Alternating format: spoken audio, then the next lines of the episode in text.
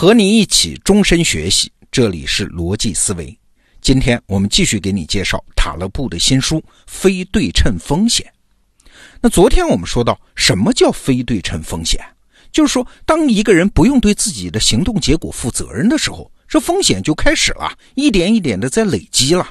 哎，你可以抬头看一下自己的周围啊，有多少人他在干的活是不用对最终结果负责的？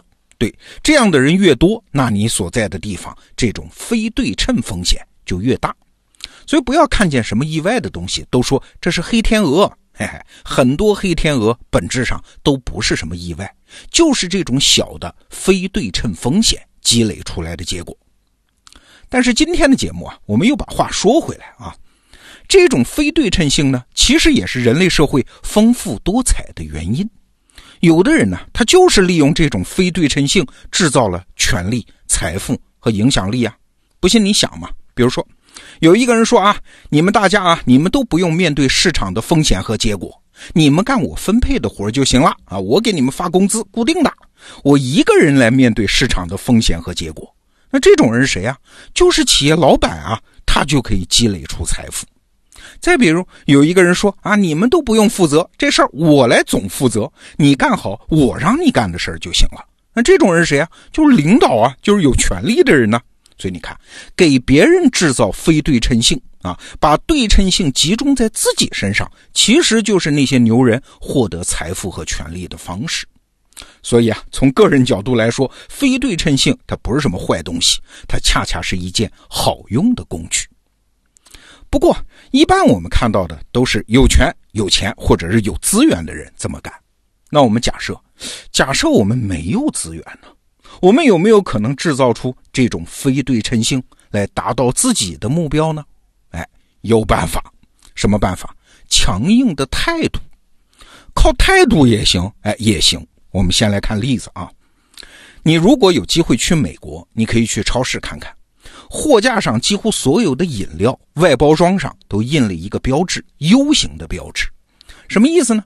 意思就是这一瓶饮料它是符合犹太教教规的，犹太人可以喝，符合你的宗教信仰没问题。请注意啊，这里说的是几乎所有的饮料。但是你知道犹太人在美国总人口中的比例是多少吗？不到百分之三。换句话说啊，就是为了照顾这百分之三的人，所有的美国人都得迁就他，所有的饮料生产厂家都得改造生产线。哎，你不觉得很奇怪吗？还有啊，比如说在美国的航班上，你是很难找到一种食物的，那就是花生米。在美国学校里面提供的食物也不会含有花生酱。哎，这是为啥呢？哎，很简单嘛，怕有人花生过敏。那花生过敏的人占总人口多少呢？不到百分之一，哎，为了这百分之一的人的安全，航班上、学校里干脆就吃不到花生。这些例子看起来很正常啊，但是你细想一下，你不觉得奇怪吗？我们通常都认为人类社会的通行规则是少数服从多数啊，是多数决。那为什么在很多场景下变成了多数人要服从少数呢？少数派既不是用钱，也不是用权，就让多数人服从了自己的目标，这是咋回事呢？其实啊，答案就是塔勒布说的这个概念，叫非对称性啊。有的人对结果无所谓，有的人对结果特别在意，那在意的人他就赢了。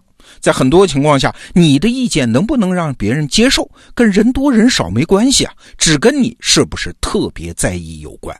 举个例子啊，假设有这么一家四口，他们家的女儿啊宣布，从今天开始我只吃有机食品，我不说服你们接受啊，我只是自己坚定的这么做。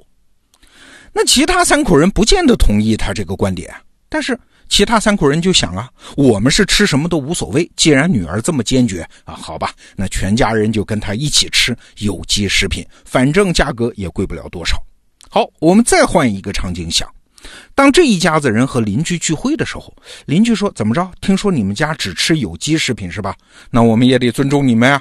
这顿饭咱们就全吃有机食品。”那紧接着再换一个场景呢？当地的超市发现了自己的居民，哎，居然有一小部分有这个偏好，那就只好调整商品供应。那最后呢，大型食品公司也妥协了，不得不调整生产线，只生产有机食品。你看这个过程啊，塔勒布总结了，只要满足三个条件，百分之三的人的偏好也可以演变成整个社会的意志。哪三个条件？第一，少数人极其较真儿；第二呢，其他人无所谓啊。但是最重要的是第三点，就是这少数人呢，他平均分布在社会的各个阶层和各个地区。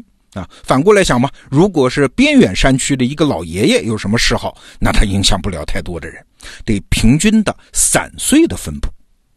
你看这个过程当中，一个人一个少数派，他不需要什么权术计谋，也不需要什么暴力胁迫，只要他足够坚决，最后所有人都得屈从于他们。这些人的能量，他是惊人的呀。历史上还真就有这么个例子，那就是基督教。基督教的教义虽然很主张宽容，但是塔勒布说，历史上基督教之所以能胜出，恰恰因为他不宽容。你想嘛，在古罗马，基督教徒一开始他是少数派吧，没错，但是他们特别的虔诚啊，会不厌其烦的劝化其他人改信基督教，哪怕你把我押上断头台，临死之前我要给监狱里其他的人传教。但是其他的罗马人就不一样了，他们的宗教信仰相对来说就宽容得多啊，他们不排斥异教徒，所以啊，被罗马征服地区的神灵都会被请到罗马的万神殿里和罗马人的神一起供奉。你看啊，一边是较真儿的少数派，一边是不较真儿的大多数，结果是啥？我们都知道，基督教是反客为主，最后变成了罗马人乃至是西方世界的主要宗教。这是主观上谁较真儿，我们就迁就谁；还有客观上谁有诉求，我们就照顾谁。这样的例子在生活中也很多，哪怕你是少数派。比如说，有一个典型的例子：一家德国的跨国公司，在德国开会，只要参会的人里面有一个不会说德语的，那其他人就只能说英语啊。再比如说哈，自动挡的汽车之所以普及的那么快，不见得是因为大家都喜欢自动挡汽车。我当年就听很多人说啊，手动挡更有什么驾驶乐趣之类的。那为什么普及那么快呢？哎，因为开手动挡车的人他也能开自动挡嘛。但是习惯开自动挡的人他开不了手动挡啊。那家里要是只买一辆车的话，你说买哪种？当然只能买自动挡，这样大家都能开。啊，所以不管手动挡汽车有多少人喜欢，你会发现很快整个市场上都是自动挡汽车，这是少数人意愿的急速放大。你看，在一个看起来是少数服从多数的世界里，居然给少数派留下了这么一个崛起的后门哎，你不觉得有意思吗？这么说来啊，我们日常的一个习惯，如果你有的话，那就得改。什么习惯？就是动不动就说啊随便。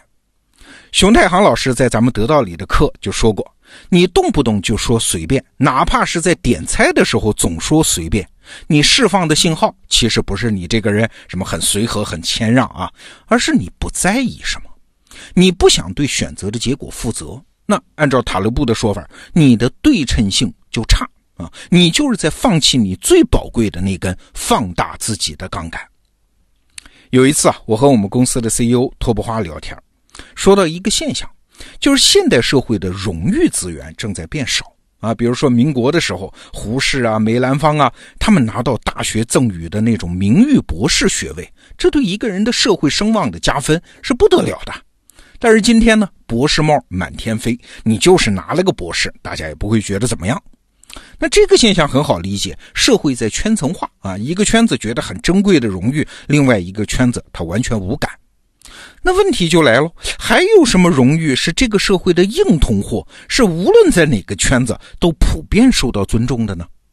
托布花想了想说啊，说可能还有一样东西，那就是坚持。哎，坚持这个词儿换到我们今天节目的语境里是啥？就是在意嘛，而且长期的在意嘛，而且让这种在意广泛的为人所知嘛，这可不就是坚持吗？你会发现啊，即使在这个时代，一个人只要用强大的意志力，长期坚持做一件事儿，他还是会受到尊重的。这个时代典型的好人好事的故事，已经不是那种助人为乐的故事，而是什么故事类型啊？是一个人为了一个目标，能够长期的约束自己，做出别人做不到的事情，坚持在自己道路上的故事。哎，这还会受到尊重。这是啥？